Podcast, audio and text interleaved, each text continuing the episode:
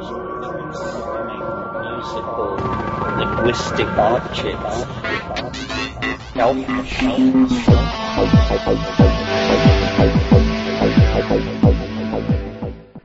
Greetings from Cyberdelic Space. This is Lorenzo, and I'm your host here in the Psychedelic Salon.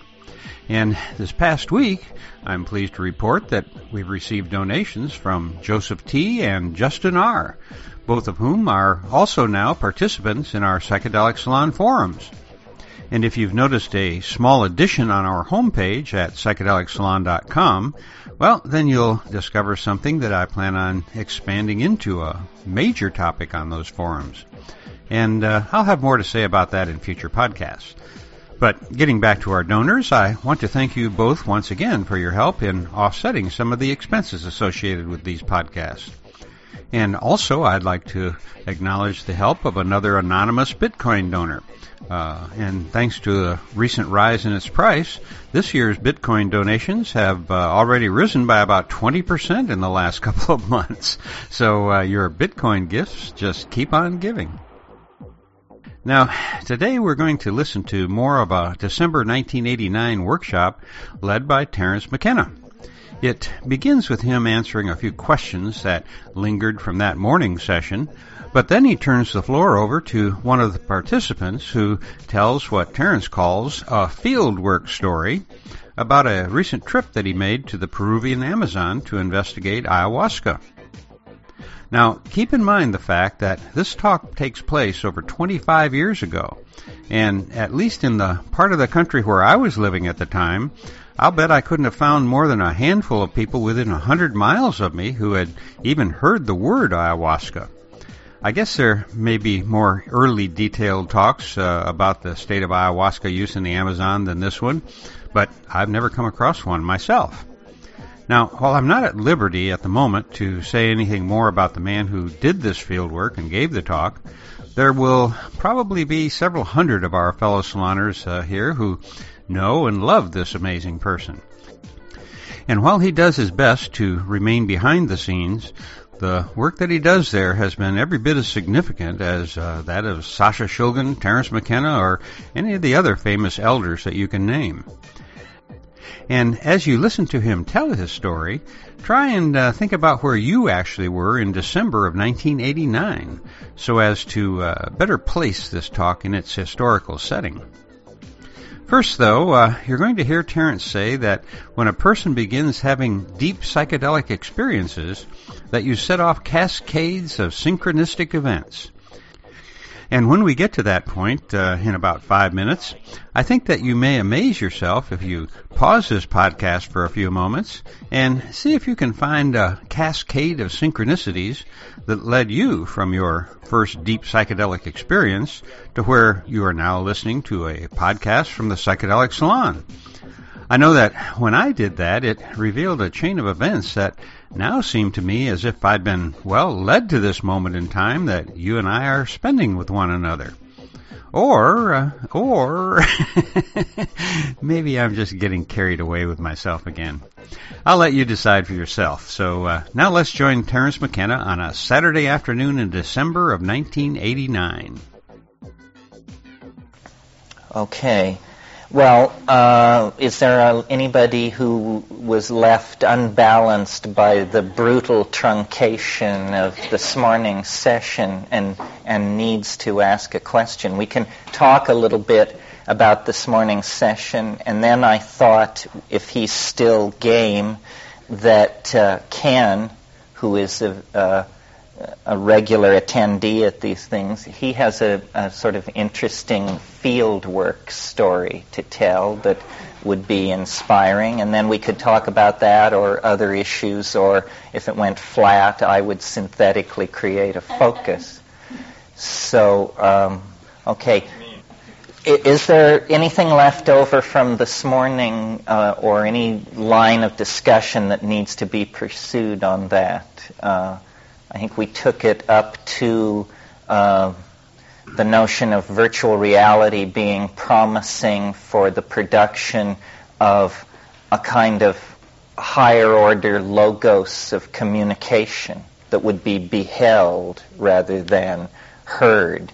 uh, this is a fave theme of mine because uh, the way I finally interpreted what was happening inside the DMT experience was that these creatures were speaking in this visibly beheld language. And I had never even conceived of such a thing. I mean, I just assumed language is something you hear with your ears. But it turns out, no, that's just one way to do it. And another way is this visual input model. And it seemed to me it, it's a true form of telepathy. It's not telepathy as we might have anticipated. My notion of telepathy was always I hear what you think, not I see what you mean, and you see it too.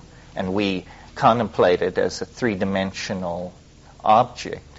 So virtual reality is interesting for that. See, I think that the engineers and the people who are putting this together don't realize how odd the insides of our minds are and what a revolution it will make when we can show the insides of our minds to each other and the imagination can leave a, a trail, as it were, so that each, imagine if each trip of every one of us could be set on a stacker here and we would just move among the cuts and say, well, here's Ken in the jungle an hour and 20 minutes into his, and here's McKenna five years ago on X, Y, and Z, and have these things discussable as objects, as media.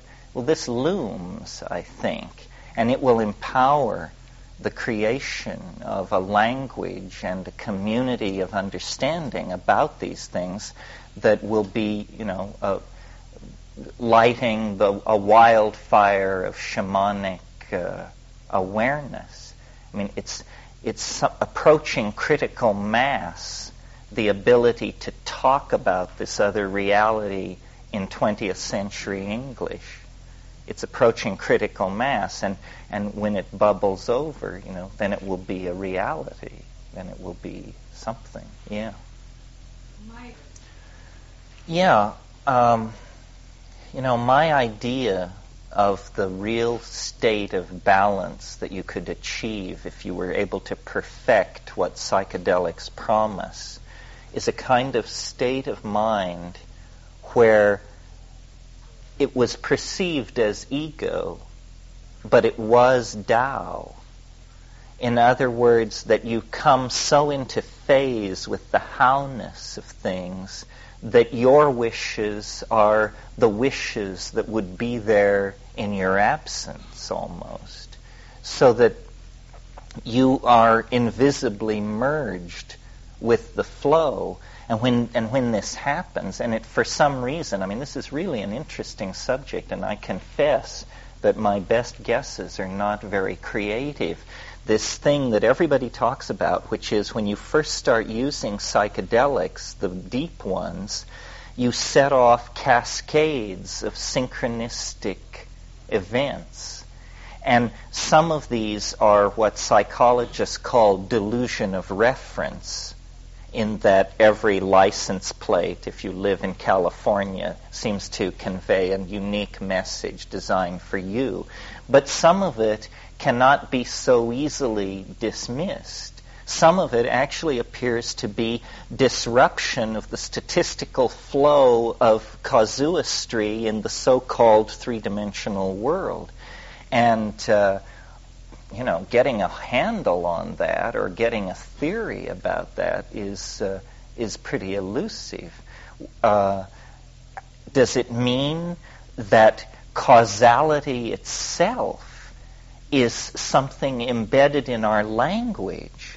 And that when we dissolve the boundaries of language, what we ordinarily think of as the laws of physics, or at least the laws of statistical probability, begin themselves to break down.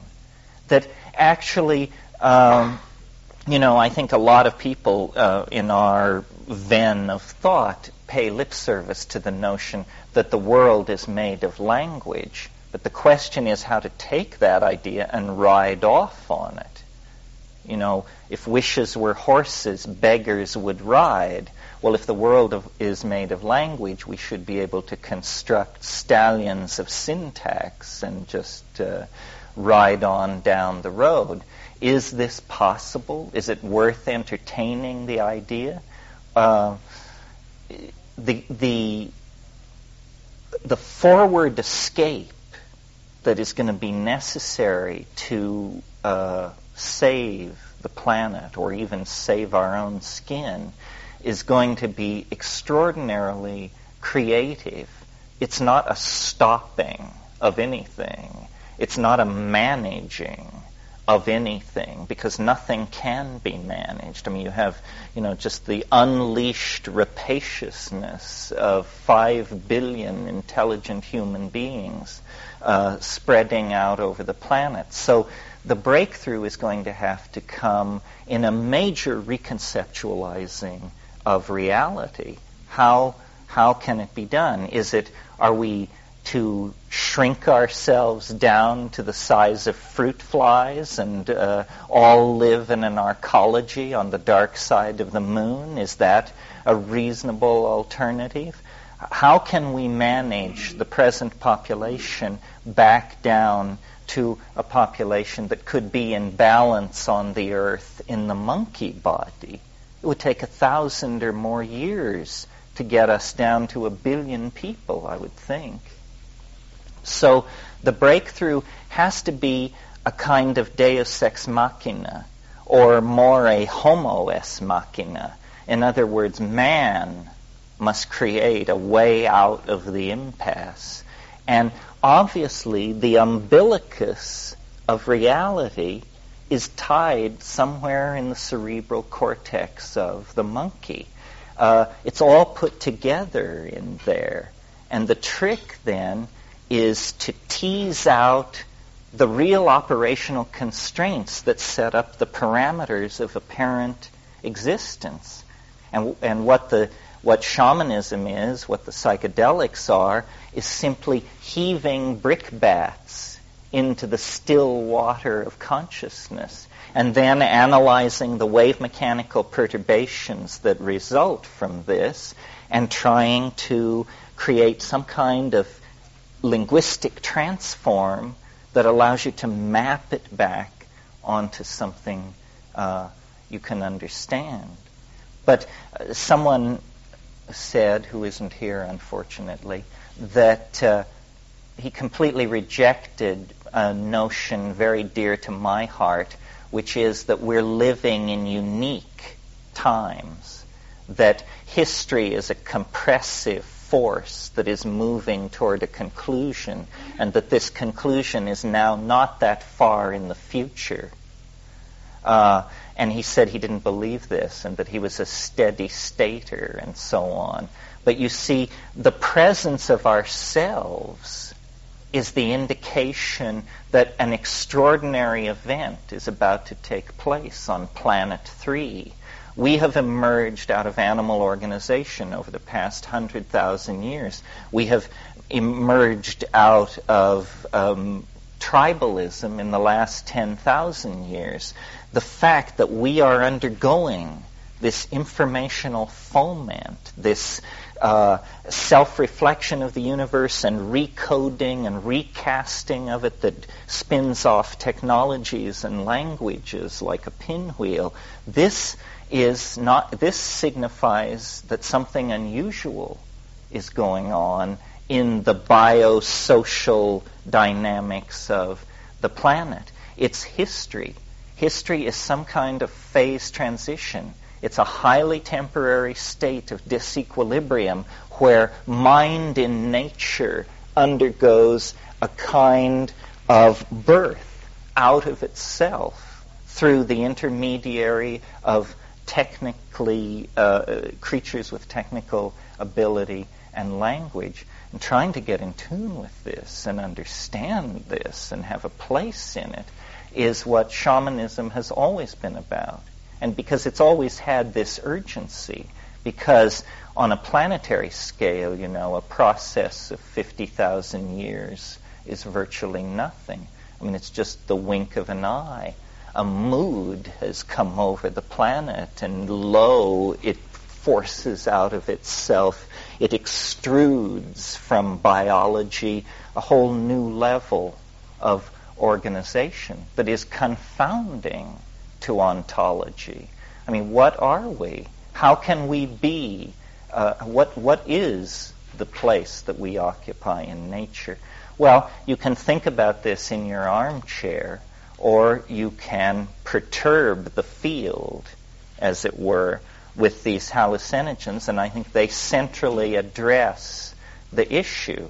I mean, I've compared them to what the telescope was for astronomy in the 16th century, or what the uh, atom smasher and particle accelerator was for the study of the primary structure of matter. I mean, here is a tool that, you know, you get phenomena when you apply this tool to mind.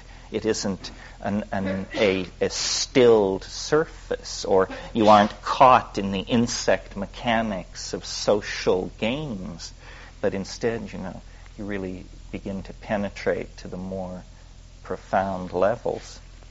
Well, Ken, would you like to tell what you've been up to recently in as much or as little detail as you care to?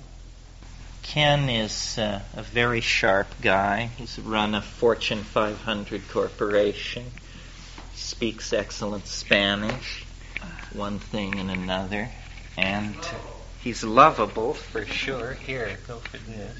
Well, sometimes I think that Terence is a sort of a an instigator of uh, dormant curiosities.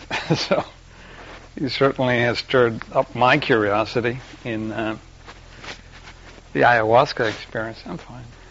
So through, uh, and he asked me to uh, tell you a little bit about what I've just come back from, and uh, through a series of uh, sort of uh, coincidental happenings, um, a couple of friends and uh, and I went down to uh, Peru last month and spent some weeks in the Peruvian Amazon. One of the friends is here with us tonight as well, and I'd ask him to add whatever he wants to what I'm telling you. But the um, purpose of our going down there was simply to um, come with direct contact with the ayahuasca experience and the uh, the way it's practiced there and the way it's used and the purpose for which it's used there.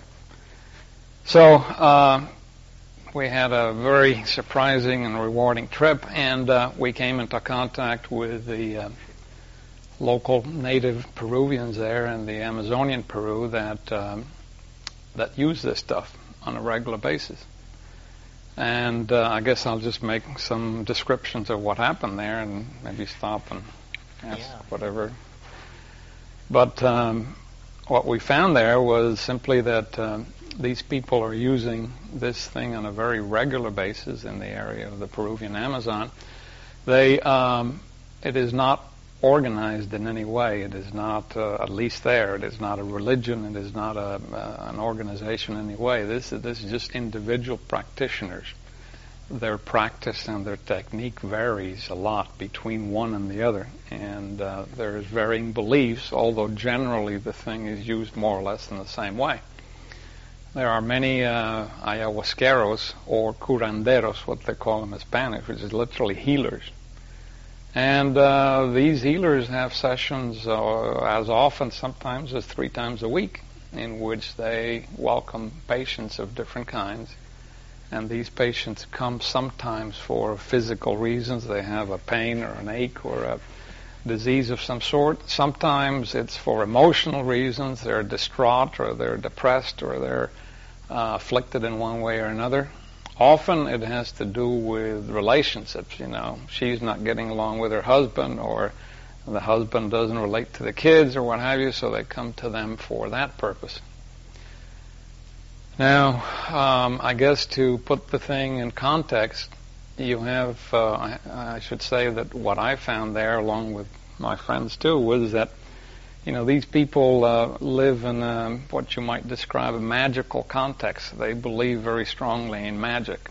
Uh, and by that I mean nothing in their system is um, coincidence or co- you know coincidental. Everything has a, a reason, and usually the reason has to do with uh, at their level is somebody's trying to harm you, or uh, somebody's trying to take power from you, or somebody's envious of you, and this is the reason for some of the diseases.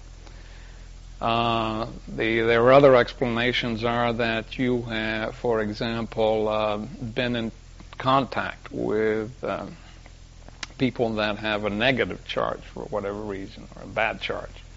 And then in some way you picked up this negative charge. Uh, in some other cases, um, uh, you know, somebody is distraught for whatever reason, and then even without knowing them, you come across them or you're in contact with them, and you pick up this uh, this uh, bad vibe, so to speak. So the purpose of the uh, of the healer, the curandero, is to remove either these bad charges or to uh, remove the uh, deliberate intent that somebody has uh, placed upon you with deliberate intent to harm you, and that's a function of the of the curandero. Now their uh, their system is strongly influenced by all these magical things, uh, and uh, to give you an idea of how surreal the whole thing, uh, I think most of you have, or some of you may have heard about this book. Um, written by Bruce Lamb, you know, the um, uh, Wizard of the Upper Amazon and uh, Rio Tigre and beyond and so forth. Well, there was uh, the, this was a story about a, a man that was captured by uh, Indians and lived a lot of his life as a, as a, as a healer in a native tribe, and then he finally returned to Iquitos. Well, there was a Spanish book published about him too, which I don't think has been translated into English, but uh, it was interesting because, for example, some of the chapters there in the book describing this fellow, and his native name was uh, Moxo. Ino Moxo was the name. His Spanish name was Manuel Cordova. But, for example, some of the chapters, uh, and I mean, this is to put the thing for you in context, how the belief in magic per- permeates their whole environment.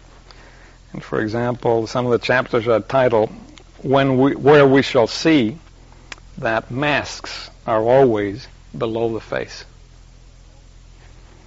And another uh, chapter is uh, uh, it is how certain uh, healers create persons.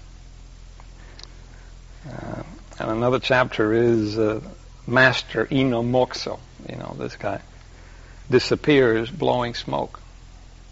So it's a very poetic thing, you know. These things are very magical, but, and they have not sort of left that magical level yet. Um, so, with that context, um, what happens is they have these sessions and they gather together maybe uh, anywhere from six to ten people in any one session. The sessions take usually place uh, at night after nightfall. Um, they have a very strict belief in diet uh, prior to taking ayahuasca. And the diet uh, consists of different periods of abstinence from a number of things. And depending on what your purpose is and what you are intending to do, uh, it may be seven days of diet, it may be 15 days of diet, it may be 30 days of diet. And the diet you have to abstain from things like salt, anything sweet, um, any uh, pork or lard or anything close to pork or lard. Um, no um, um heavy, greasy things of any kind. Um, and also no sex. Uh, the no sex is very important. And in their view, you, that doesn't mean you have to be celibate, but it means that if you are intending to take ayahuasca or you know for a certain specific purpose, you should be celibate for a day or so many days as the master prescribes.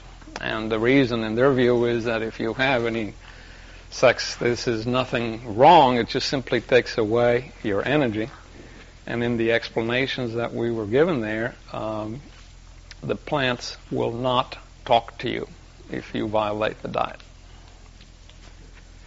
So uh, the sessions uh, happen after night. They recommend that you do not eat anything. They recommend that you adhere to certain diets, and you take this potion, which is uh, you know a relatively small amount. The brew is um, a boiled down mixture of um, you know several components, and uh, one of the uh, aspects of it is that it is not particularly palatable.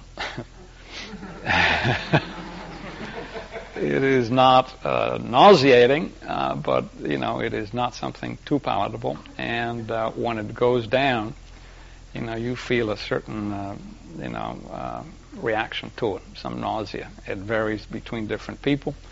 In some cases, uh, people throw up um, at some point during the session. They just vomit it out. In their view, this is a normal, to be expected, natural uh, many of them consider the vomiting as positive in the sense that they look upon it as a purge. You know, it, uh, it says that if you vomit uh, during the session, A, it doesn't detract from your experience, and B, it means that you have been purified, that you're getting rid of some of the um, um, poisons, toxins, uh, bad things that you have in, in your body. So, in their view, the, the, the vomiting isn't negative. Um, they do not, everybody does not absolutely vomit. I mean, it happens occasionally here and there, depending with experience. And these sessions last uh, uh, anywhere from uh, four to six hours. So if you begin at seven o'clock or something, the thing is usually over by two, two in the morning, three in the morning. And they, um, the purpose of the session is uh, is uh, um, there are several purposes. They do it a, of course, to heal, um, and healing means, uh, in their view, uh, a very specific thing. At least the one, people that we were in contact with. Uh, they say that the um, the, the vine, uh, the brew itself, empowers you and gives you the vision. Specifically, it gives you, it gives the healer the vision as to what is wrong with a person if it's a case of disease. Uh, but curiously enough, that the actual healing is not done by the vine. They firmly believe that the healing is done by the chanting. And this gets a little complex. The healer during the course of the session uh, pronounces or sings these what they call icaros. And the icaro is a is a chant. It's like a song. It's like a sing song thing. The chants are uh, only occasionally have a word of Spanish here and there.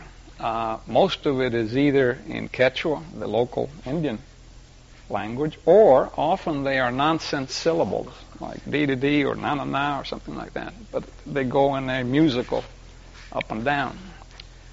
Now, in their view, the plants, each individual plant, and of course, you have to realize that there in the Amazon there are zillions of plants. They all have different uses, and they all know the uses of the different plants. So they, I mean, it's just like a open pharmacopoeia. They're all over the place as to what to do. But then they um, they believe that uh, the healer, uh, under the influence of the ayahuasca, contacts either the ayahuasca plant or any other plant that he wishes, converses with that plant, brings out what they call the mother of the plant, which is another way of saying the spirit of the plant or the genius of the plant, and that that spirit of the plant will teach the healer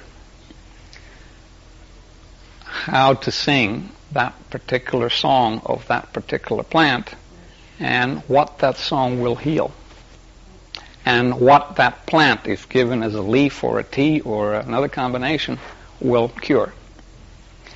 So the healer's function then is to take the ayahuasca along with the patient. They will both take it. the healer's function then uses the ayahuasca to acquire power and to see. And then once identified what the problem is, selects the Icaro, the song, to sing to do the healing. And the Icaros, as you sit there, and of course you're under the influence of the ayahuasca, the Icaros uh, under the, the high become very powerful, and they, they're almost like a hypnotic thing that they, in their opinion and in my experience, uh, increases the effect of the drug. So it, it, it, potentizes the effect of the drug. And did you find that these Icaros are actually, you see them because they drive the fabric of the hallucination? Yes. And they, crit- they talk about it this way. They talk about it, they call it painting. To chant is painting. That's right. You see, you see them. Yes, you see. You're hearing, and in fact, you're seeing them and in fact, you're touching them, as you know. It's and they have an emotional texture as well as a chroma. I mean, it's hard to explain. It's very rich. Um, I'd like to just read you in that regard uh, one of the other titles of the chapters that I uh, that I was referring to a minute ago, and then guy says Ino Moxo says that words are born, they grow, and they reproduce themselves, but not in Spanish. you have to do them in Quechua. All right. This is the reason for the Icaros. So as you go into the session, you know there are different phases, I guess, which are quite different from. Um, uh, they vary from person to person, I presume. But you go through a what I uh, would describe as a sort of a um, discomfort area or phase in which you sort of don't feel too good and there's a feel a little nauseous and so forth. Uh, you progress on to uh, a second phase, and of course I'm you know generalizing, and this would vary according to people, but you progress on to uh, what you might call the uh, the terror phase. and at that point, the, the horror, the terror, all right? And uh, that uh, I think has to do with fear of the loss of ego. You lose control, and pretty soon you realize you're on a roller coaster that is totally out of your control or power to do anything about. And of course, that instills a trepidation, shall I say. Then you move on to a third phase, which I guess would be the circus. And in the circus, you generally see incredible, beautiful gardens, colors, entities. Uh, variations in architectural detail. I mean, it, it's a, it's an incredible, and you sit there in dazed wonder, looking at this beauty, uh, and you wonder how the world can be so beautiful. And then you uh, finally go into a sort of a contemplative phase, which is probably the longest in duration, in which you have gone through all of these other um, uh, trepidations, and then uh, go into this uh, phase in which you contemplate. You see yourself. Uh, peculiarly enough, uh, you see other people uh, around you in the session, and quite often you see them under a different guise that they normally would be, and that was a common experience for me anyway. And by that I mean, for example you know, you would have somebody sitting next to you, and uh, during the this contemplative phase, you would open your eyes and see somebody with uh, human legs, but the body of a bird, or you would see somebody else, uh, which I'm describing actual visions that I had, uh, seated down there as a monk with a shaved head. And of course, you know he's not a monk and he's not dressed as a monk and he doesn't have a shaved head, but that's what you're saying. And this is not a daydream. Well, when you ask them about it and you ask the healer, uh, they explain that these, what, that what you're saying really are, um, it's like a super developed intuition. You know, we all have intuitions. Intuition. Right? You, we all have intuitions about people we meet, and we feel, well, I don't like that person, or this person looks angry, or what have you. Well, this is sort of like that intuition elevated to a super sensitivity, in which you're not sort of intuiting it, you're actually seeing a manifestation. So if you're seeing, if you're seeing somebody as a monk with a shaved head, you're looking at an aspect of that person's personality. And these can be quite revealing and quite surprising. And you often see people as animals. That's another uh, situation. Well, the other thing that they use during the uh, the sessions is uh, the uh, the healer that is in charge uh, is uh, sort of like a presiding person. He controls the session. He can control the session in many ways, and some of the things that they use are camphor water. They put some camphor in water, and of course the camphor only partially dissolves in the water, but it gives it a sort of a camphor smell. And they also use uh, sort of like an old cologne that's been running around Latin America for a long time, called agua de Florida. Florida water. Florida water. Agua de Florida. they drink this stuff. Yes. and it's Did really, you drink it? well, actually, what I didn't drink it, but some, many of them put a little bit in the brew, Oh yeah. and the purpose of that is to disguise some of the unpleasant smell. Now, Agua de Florida is just, in effect, a cheap cologne. It's uh, it's like a cologne with uh, with some you know cloves and some spices. It's not unpleasant, but anyway, they use that and they believe that as a, as a, as a powerful cleanser. And the other thing they use is um, fresh tobacco. It's not the tobacco that we know here from cigarettes and pipes. This is just the raw leaf cured a little bit, chopped up, and it's a very clean smell. I don't smoke and I don't particularly like smoking, but to me this is a very powerful, and they believe it's a very powerful curing agent. In fact, one of the better ones in their opinion. So they use the tobacco smoke. Not at all. No, it's a very clean, very uh, very pure uh, smell.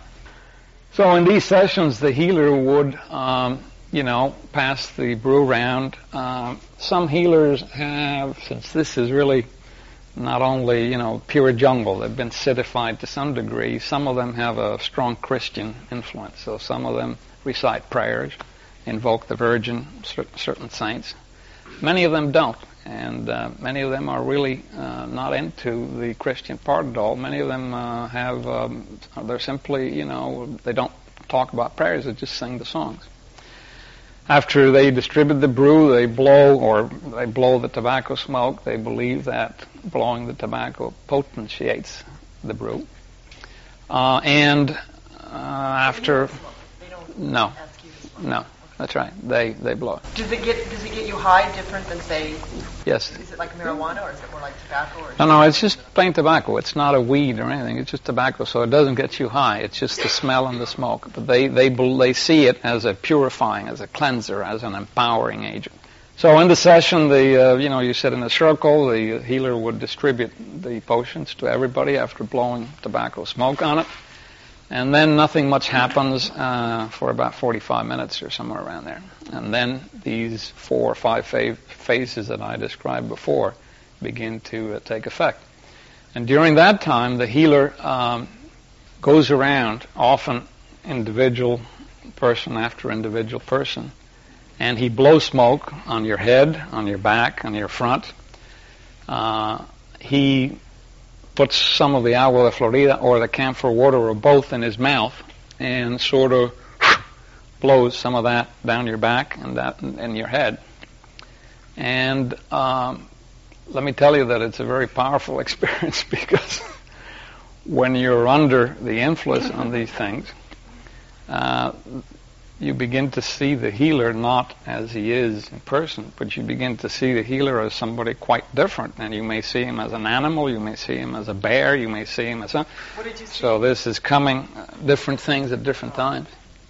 It's shifting. It's shifting, yeah. And then he would um, come around to you, and the purpose of the smoke and the um, uh, agua de is, is to increase the, you know, to send you higher. So he would come around, and of course there are different styles and different ways, but the blowing of the smoke or the um, blowing of the camphor water goes something like this, and I'm not a shaman, so I can't imitate it, but I can give you an idea of how powerful it can be, especially if you are already under the influence, but he would come around and blow on your head, and you know, if this is my head, he would go like.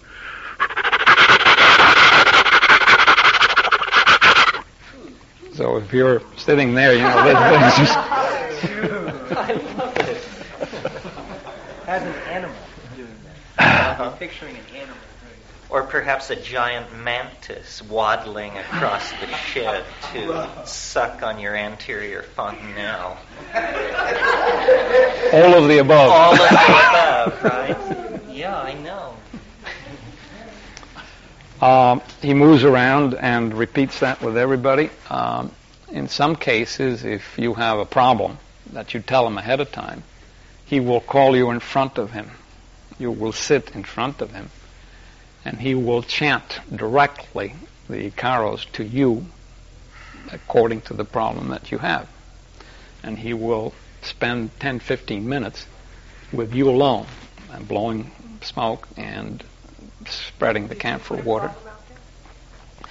Well, the uh, I did it myself because I didn't feel anything physically wrong.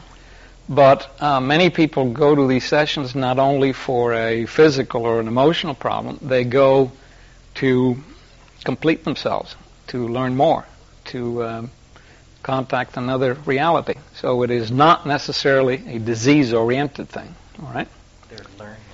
They're learning, right? Uh, And that you mentioned the entities in the part after the rush. Was it like an extended DMT flash?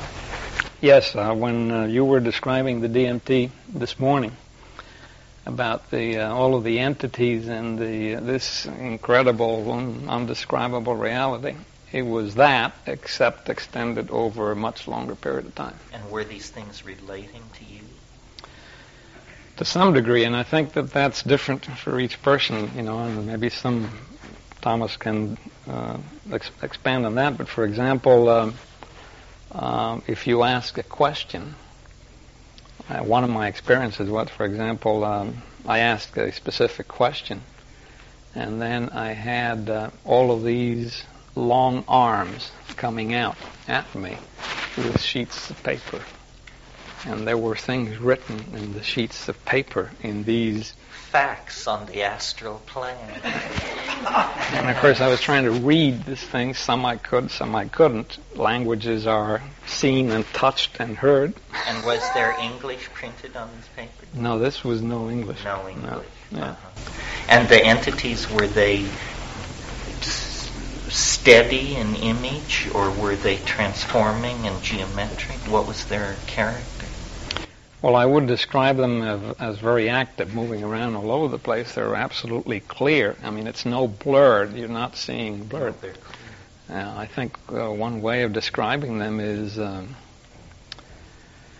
uh, the influence, the chemical influence of the vine is so strong that you almost feel as if this is some magnet in front of you that, that is drawing you into it, drawing you into it because, and by that I mean, you know, it's a very strong effect on your body. Um, as you do more of these things, I found that if you were to surrender to this magnet, you would lose most of the experience because most of the interesting things were going around in the periphery. So I felt that the best way to handle it, and, and I think this you learn after a little bit, is to, yeah, be drawn by the magnet, but pay attention to all of the things that are going around. And what's going around There's such a variety of things that you have to be alert to catch them, you know. Did you ever totally surrender to the magnet? I think if you do, you uh, probably miss part of the experience because it's so powerful So that it's that? no. Did you speak to anyone who did? Yes, well, in the first experiences, the initial ones, yeah, because what happens is you, it's like you know you get flown away so far that you just sort of almost unconscious and you're not You aware, have and no then you miss, and then you memory. And it becomes almost like anesthesia.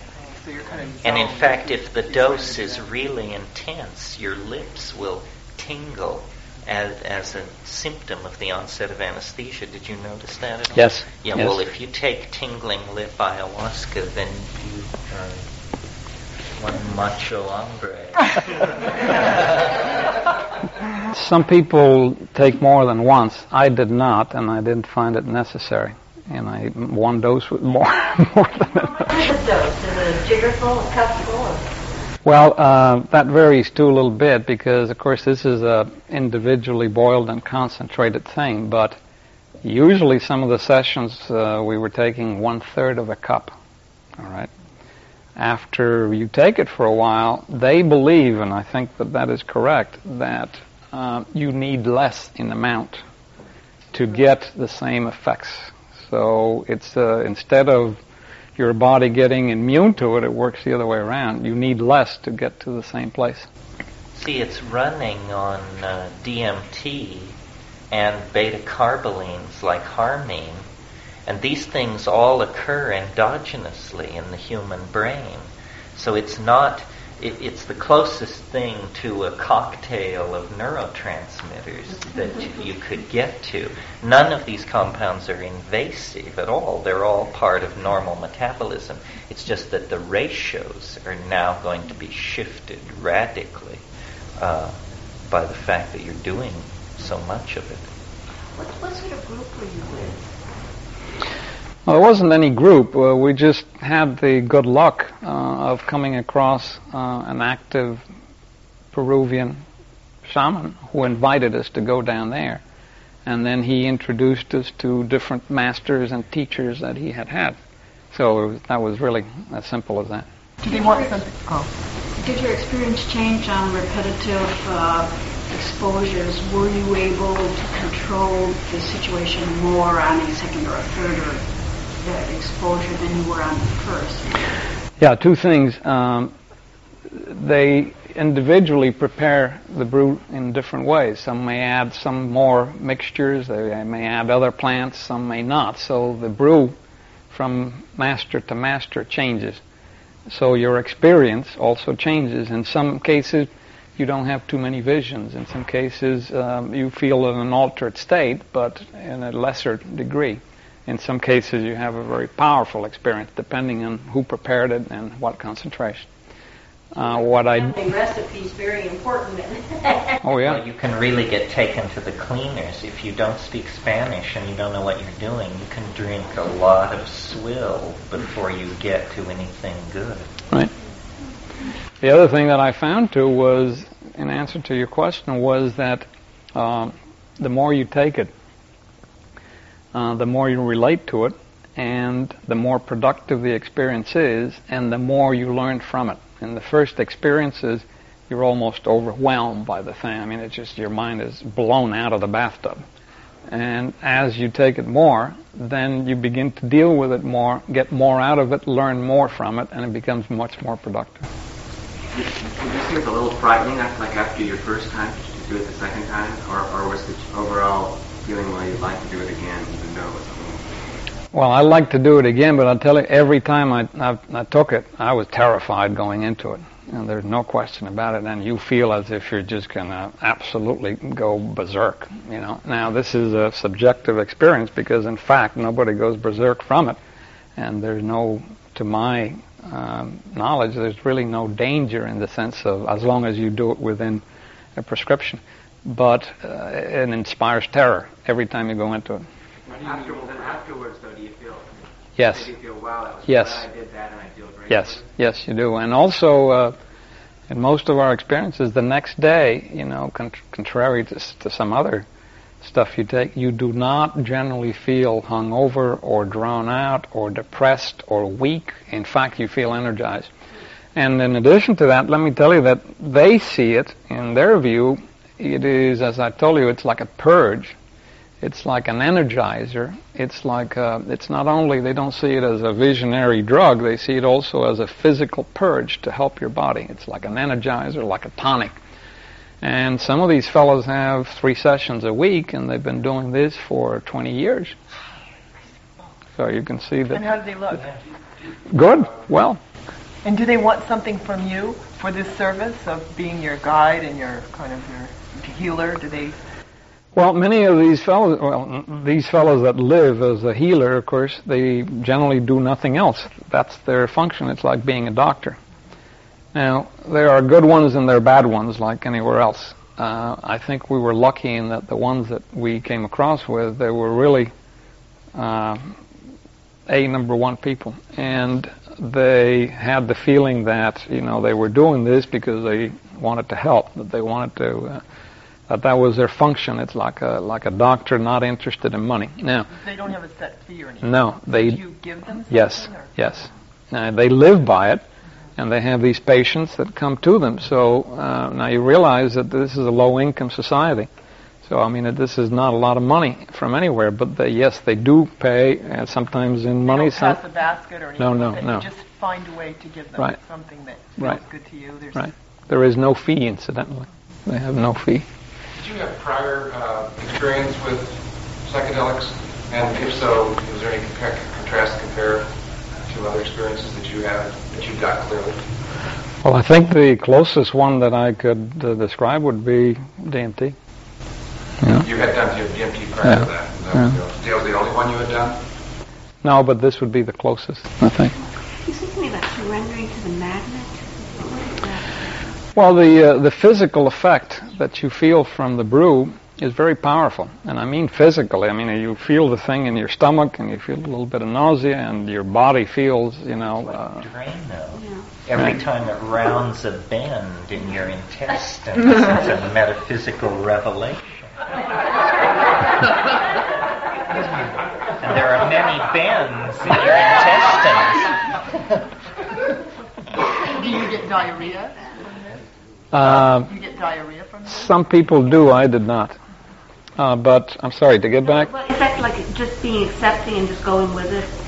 Well, what happens is the physical effect is very strong, and then the onset of the effect on the brain is quite strong.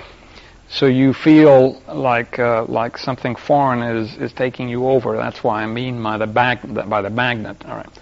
Uh, like in all of these things, I think you have s- some degree of control. Now, if you get absorbed or you get focused in in what's happening to you physically or emotionally in the sense of this effect physically on the on the gut or this control that, that takes you over, this power that takes you over, then you sort of lose the experience because this is what I mean. You get drawn into that magnet and then you worry about it and you get nothing else. Meanwhile, the visions are happening and in the periphery of that magnet or that physical and emotional thing that's going on, you- you're beginning to see visions, and these things are revealing, and they're telling you things. So you have to deal with the physical part, and at the same time, not be absorbed by it.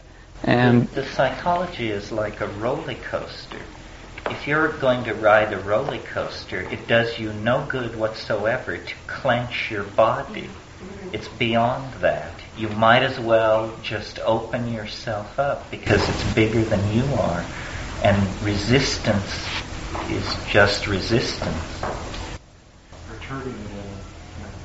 Well, you, you try to you try to cling to that, and and I don't like the drugs that absolutely destroy the witness. I think the witness is important. Certain drugs so totally take the world away that it's a breakthrough to be able to figure out that you're on a drug. If you know that place, it happens on ketamine, where you go through all these contortions and then you say, "Oh, now I remember. I'm a person on it on ketamine. That's what this is." And say, "Wow, now I'm." And well, what this means is that you're coming down. But these tryptamines, psilocybin, ayahuasca, DMT, though they totally distort your sensorium and carry you into this alien world, the observing self doesn't lay a glove on it. Not a glove. Hmm. You're all there, observing all your fears, all your hang-ups, all your humor. It's don't you find that? Absolutely. You're there. It's just that my God, what has been set loose, you know? Hmm. and it's like trying to make sense of a of a world gone mad. I mean, when the ayahuasca is really strong, the way I experience it, it's like a moving wall of sort of angry, crisscrossing, chattering, mechanical stuff, which just backs me up, and then it just breaks loose like a flood, and I'm swept away. The early phase, you described it perfectly. There is this phase where the boundaries dissolve, everything comes to pieces. I mean, it literally shakes your reality to pieces until there's not even three-dimensional space left. And then the impression I had was of being carried by a wave and then just finally left on a beach somewhere with my face buried in the sand and just, you know, washed up. And then I sat up, smoked a joint, and visions stabilized deep, this DMT thing. And then, as Ken says, this long come down, this long cerebral, thoughty come down over several hours where you just feel most comfortable and stabilized and reflective on what has happened. And everybody else seems like that too. And what I found was my Spanish in that phase would just flower. And I could express myself and say things, and we could delve into places with these people that were otherwise utterly unattainable. And that's different from from DMT coming down from DMT. Well, see, DMT lasts five minutes, and you smoke it. The genius of these Amazonian shamans is that they figured out how to take DMT, which ordinarily would be destroyed in your gut, and combine it with another plant, which turns off the enzyme system in your mm-hmm. gut that would ordinarily destroy the DMT. And instead, the DMT becomes orally active. This wasn't even understood by Western pharmacology until 1956. These people have been doing it for millennia. So then, the DMT, instead of hitting with this tremendous rush and then being quickly quenched, which is what happens with the smoking, instead it unfolds over about it. The most intense part can be about two hours, and then you come down off of it. So it gives you time then. Is that what you're saying? You were saying more productive later on.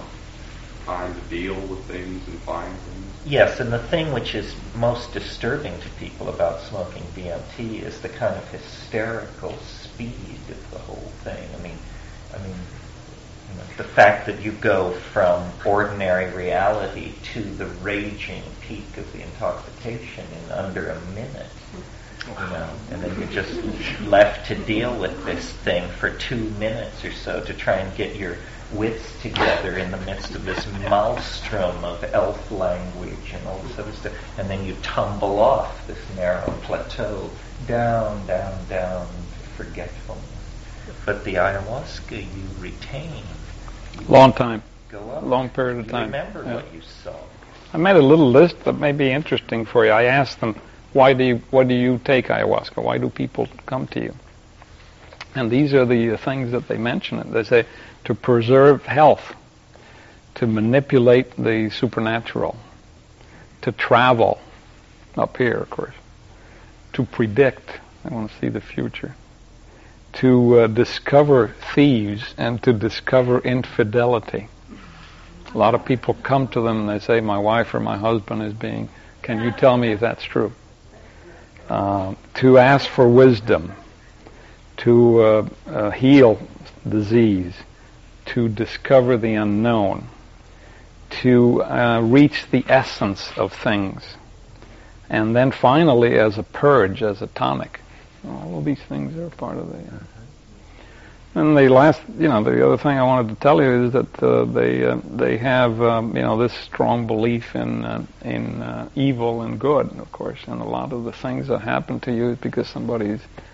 Um, and then if you talk to the, some of the more enlightened them, of them and uh, that are a little more psychologically aware, you realize that this thing is um, you can't discount it as being a very primitive or um, you know um, very stupid, uh, uh, uncivilized thing. Not at all. It's a very sophisticated system. And uh, what they say is, you know, that um, there are good and bad people like everywhere else. Uh, that many of the people that get into the power that ayahuasca gives them, uh, you know, we all have good and bad things inside of us. That people that are not aware of this thing they have some of the bad things inside them come out. and they don't want to admit that it's part of their dark side, part of their negative side.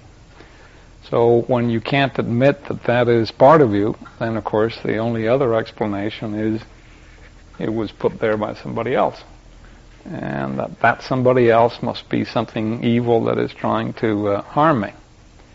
And that in a uh, primitive, original environment with this, when this was, uh, you know, in the jungle and the Indians were uh, not yet cityfied, that it was all good because the healer either healed diseases or cured troubles and so forth, or uh, in case that he was trying to defend himself from the other tribe, he was also good because he was defending his own people against the other enemy, the other tribe.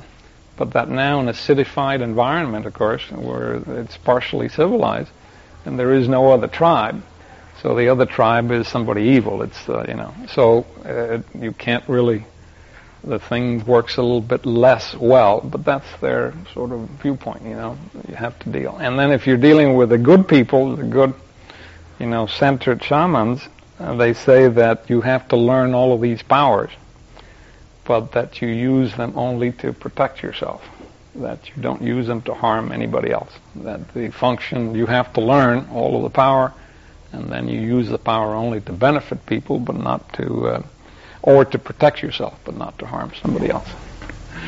When, when this was first discovered in the 19, 1910 to 20 period, they called the alkaloid in Banisteriopsis caapi telepathine because they actually believed that these people were experiencing some kind of group state of mind induced by this stuff. Then later it was discovered that it was conspecific to harmine, which had been isolated earlier from Peganum harmala, and the law of nomenclature dictates you take the earlier name. But Ken's list is interesting. Things like observing the future, finding lost objects, determining infidelities. Uh, what all this means in mathematical terms is a higher dimensional perspective, a perspective from which the closed doors of this world are open doors. And uh, Ralph Abraham, who some of you may know, has suggested that one way to model the psychedelic experience is to take seriously the possibility that because we live in a three-dimensional matrix, the incoming data about the world is neurologically processed into a usable three-dimensional map. But under the influence of psychedelics, higher dimensional mappings of the same data are provided. And this would entail the possibility of uh, if not predicting the future, at least finding lost objects and seeing behind closed doors and knowing the hidden motives of people's actions, which would be a, a very powerful thing in the hands of someone who understood magical psychology. I wonder to what extent there's communication or exchange among the Indian groups. Uh, with what you described, I went on a trip about 10 years ago to Ecuador. Um, we um, had sort of the same kind of mechanics, and they also spoke in Quechua, how we pronounce that. And I just wondered how far this tradition extends and whether the Indian tribes communicate with each other about these techniques. I don't. I'm not sure. I can't answer that myself. I'm not there long I enough. think it's huge. That probably this ayahuasca curing religion is probably the world's largest psychedelic religion. I mean, we've talked to people about it trying to estimate the numbers of people involved in this, and it's, you know, in, in the several million anyway. I mean, every village in Peru, every river town has w- at least one practicing ayahuasca, even if people deny it to you. I mean, it is happening all around you. And now it's spreading down into Brazil.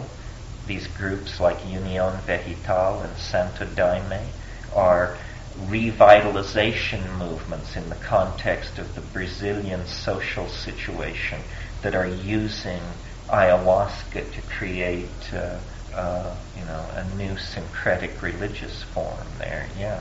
Does ayahuasca have a meaning? It means vine of the dead. And uh, the name, the scientific name for the plant is Banisteriopsis caapi.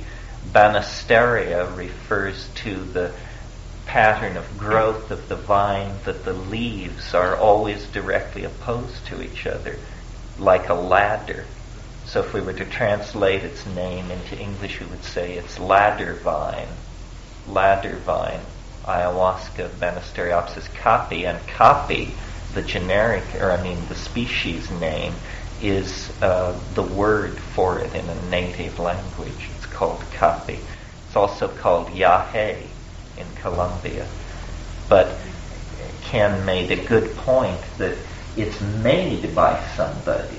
See, this isn't like peyote or mushrooms or something where it's in its natural state, the consumable drug.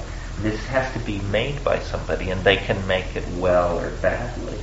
And uh, so it's much more open to manipulation and uh, the influence of the human factor. Yeah. Well, the, the image you describe of the opposing leaves and so forth, and the, the sign of the death, it, did you did you find that reminiscent of the DNA? Doesn't that reflect? Oh yeah, all all of these things. We had many fantasies about ayahuasca being down there, and we saw we some of the information that the plants were telling us was so incredible that I don't advance it as fact. But the drift of the fantasy when you're in the jungle is you begin to see it as, under the influence of psychedelics, you begin to see it as some kind of very highly integrated data transfer. It's like a coral reef. It's and certain organisms are playing major roles in the moving of this stuff around so that the Banisteriopsis liana that grows up to 300 meters long through the jungle and has its tissue laden with these highly bioreactive beta carbolines is like an antenna. It's a molecular antenna. Picking up and broadcasting submolecular and quantum mechanical perturbations in the bottom. This is I'm just tripping. You understand? This is what appears to be going on when you stand there, stoned on five grams, and ask yourself what's going on. Did, did you get enough into the jungle, Ken, to hear these waves of insect sound that move across the? Yes. Well, these things are intense. I mean, it goes from you know relative silence to many decibels of sound in a moving wave, and it's shrill sound. It's the kind of sound that a square wave generator puts out when you're trying to pump a chemical solution to a higher state of reactivity. And here are these insects sweeping yes. the jungle with these screeching waves of uh, synergistic sound. That's never been studied the level of pheromonal regulation, the fact that everything is shedding odor molecules into the air and everything is integrating and communicating and uh, it's quite intense. It's like a brain. It's like a mind. It's like a super organized individual and there you are creeping around inside of it. I have a couple of questions. Um, how long did you usually fast for before taking ayahuasca? Um, in a regular session, I, uh, I found, at least in my case, that if I ate anything after breakfast, I would have trouble keeping it down. So you really have to do it, at least for me, that day. Now, if uh, they talk about if you really want to get into some of the higher levels, higher level means uh, bringing forth the spirit of the plant uh, and getting deeper into the thing then you have to fast for longer times than just one day. But one day fast, at least for me, was enough to be able to take the brew without throwing up. If I ate anything during the day, uh, I just couldn't keep it down. Did you get to observe different um, healers preparing? Uh, the proportions that they were using?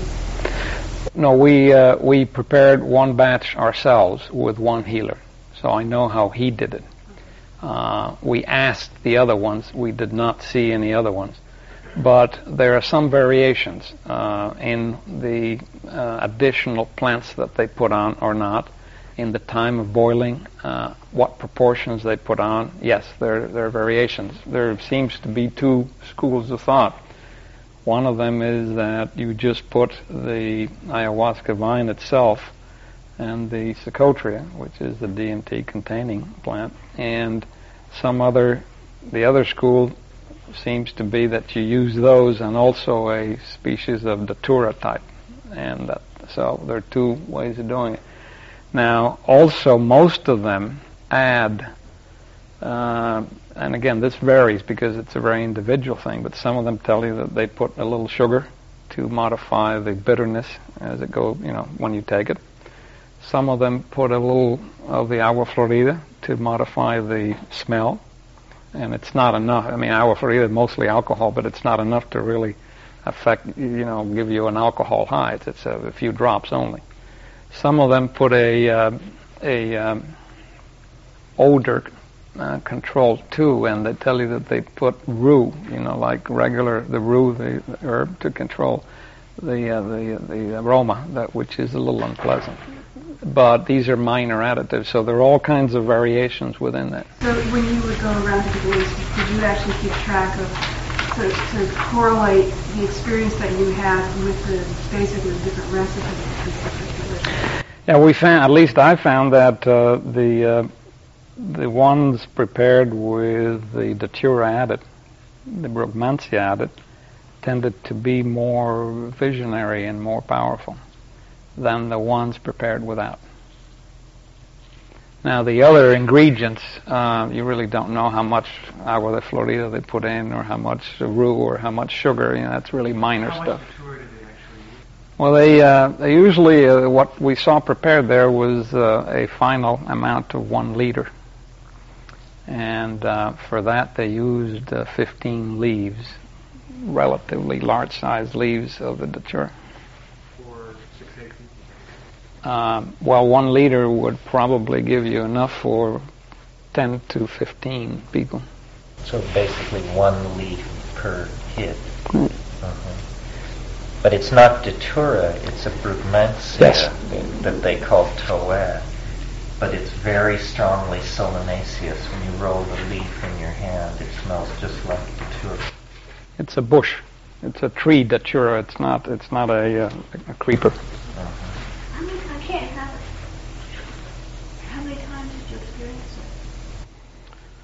Well, while we were down there, it was must have been at least eight times or so. Is, uh, are these compounds and plants all Schedule One? Interestingly, beta carbolines have never been scheduled. Oh. But DMT is, of course, scheduled. Yeah, but, but uh, I wondered if there's some kind no, of... the No, harmine, harmaline, tetrahydroharmine, and 6-methoxyharmalan are all psychedelic, and none have been scheduled. What does schedule mean? Scheduled means put on the DEA's list Mm. of very bad drugs. If something is Schedule 1, it's treated like cocaine, heroin, LSD, psilocybin, DMT. These are the Schedule 1 drugs. Then there's a Schedule 2 and a Schedule 3 and so forth. But beta carbolines have not been scheduled. Another interesting thing about ayahuasca that makes it very powerful in the environment where it's operating is the, it's, it kills intestinal parasites very effectively, worms especially.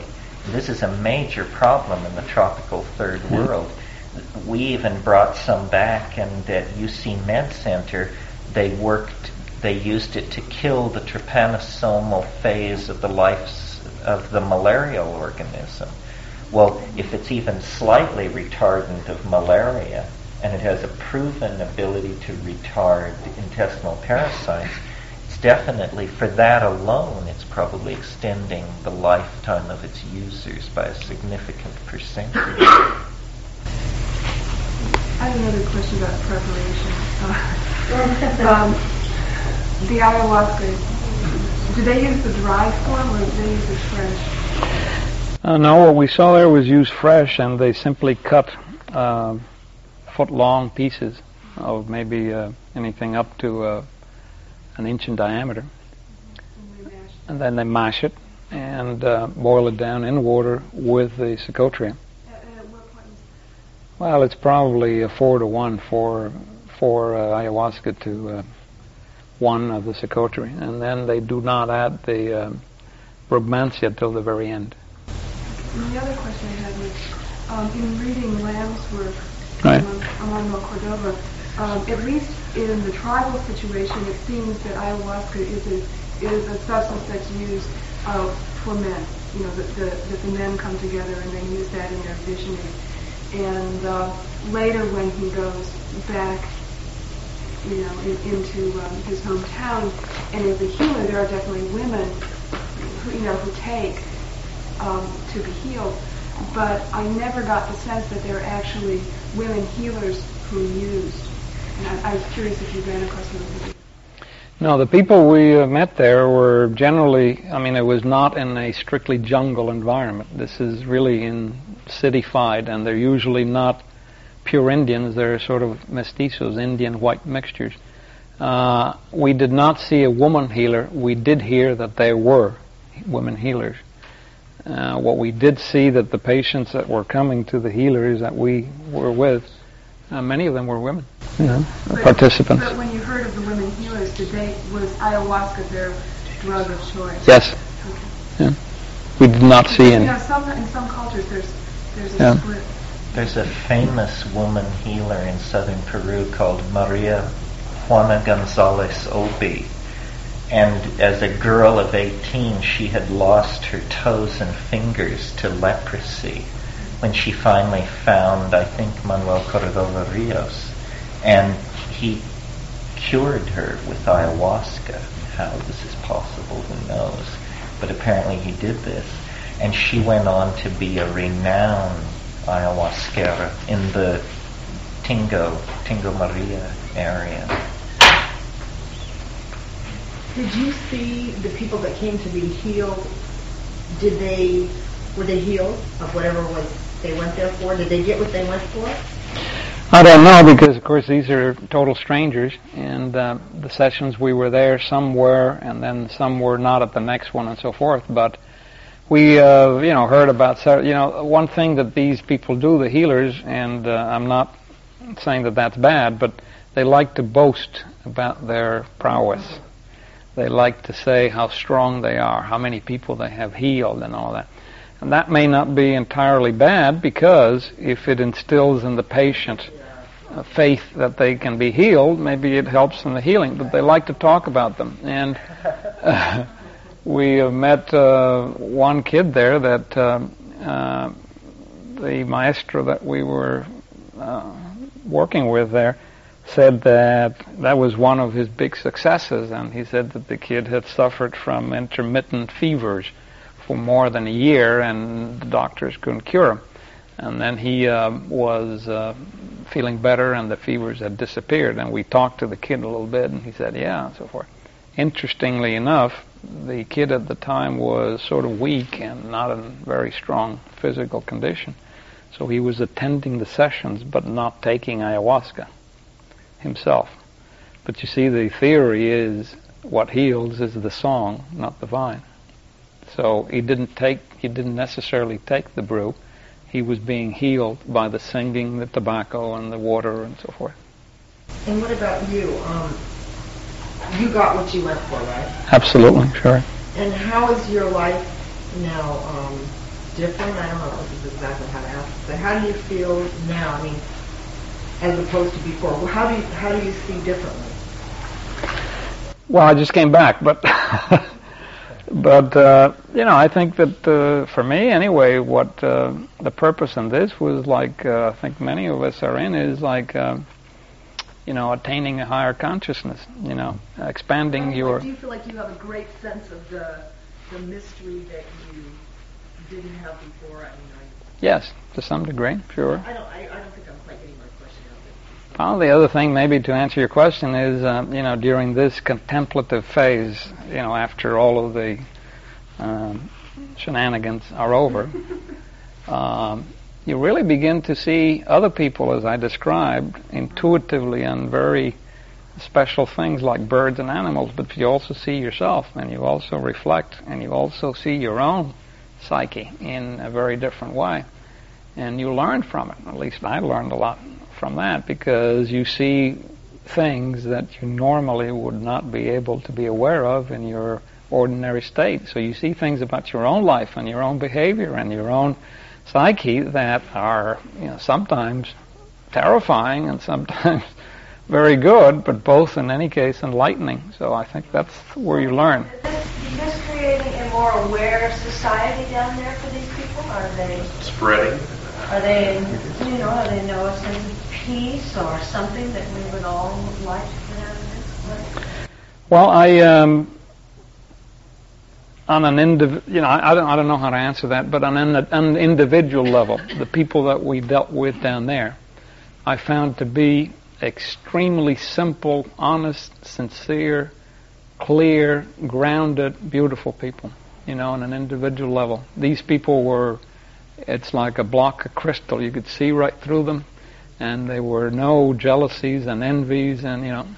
Now, these were a very limited sample. Now, of course, the country itself is in a complete turmoil. You know, politically, it's just a disaster, and there's very little order, and the place is chaotic. So, but that's the only things I could tell you. But the people we were dealing with there, especially the healers, are uh, you know were very clear, very centered, and very sincere, and very honest, and enormously helpful people. You know, they were they were turned outside to help, to help, to help. And did this make a closer connection for them with nature? They're very close to nature, and they talk a lot about plants. They use it. Uh, you know, they uh, they talk about protecting it. They're worried about the cutting down of the trees. Uh, they're close to animals, so that they're very close to that. Absolutely, yeah. Very aware of that too. Information that wasn't coming to you from the outside.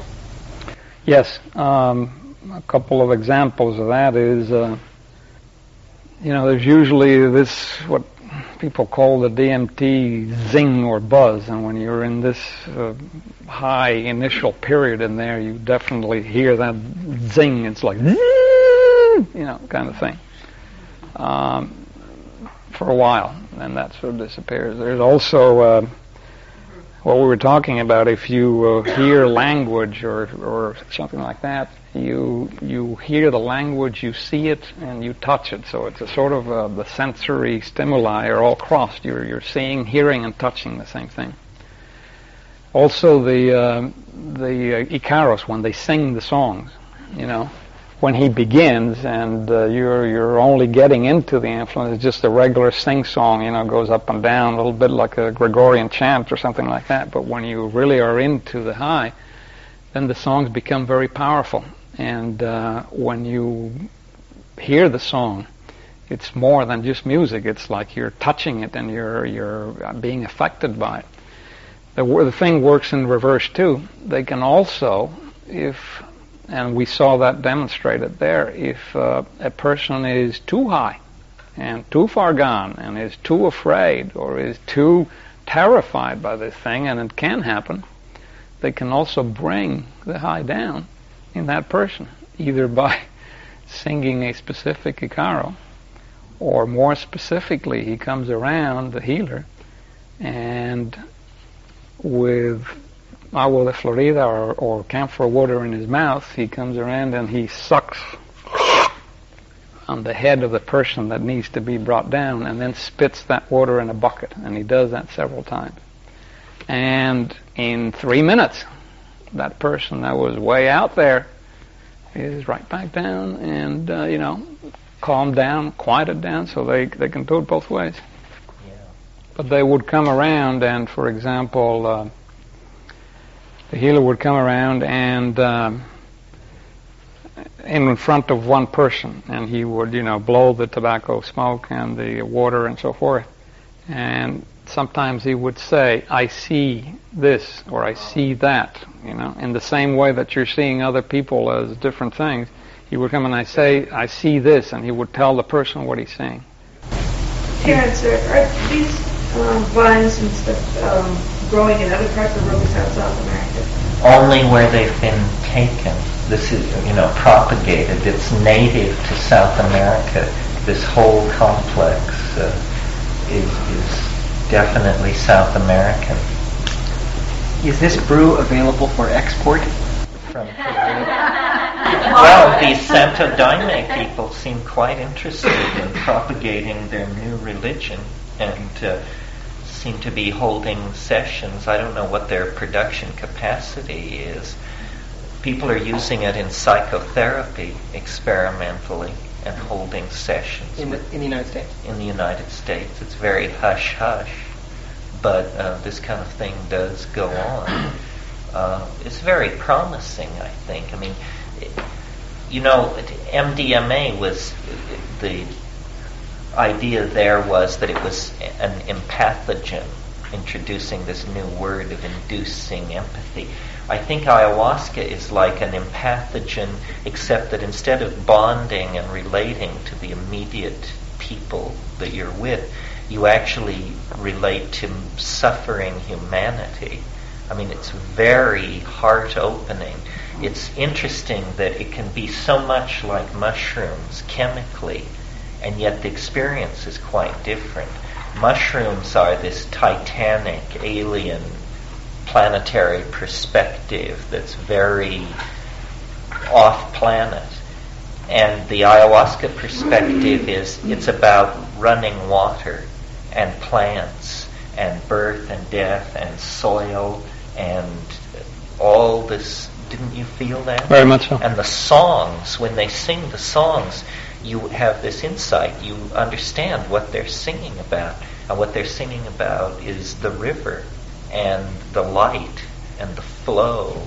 And, uh, you know, that, that's what it is. It's a bonding to the living earth. It's very interesting that the rainforest is tremendously imperiled. There's all this political focus on it. Then there's the cocaine thing, which is a whole other level of complication and hysteria and gangsterism. And then there is this transcendental speaking vine that makes people sing themselves to health. So, you know, maybe the answer is there, and it's just a question of who gets there first. What shall it be? The salvation of the planet or plywood?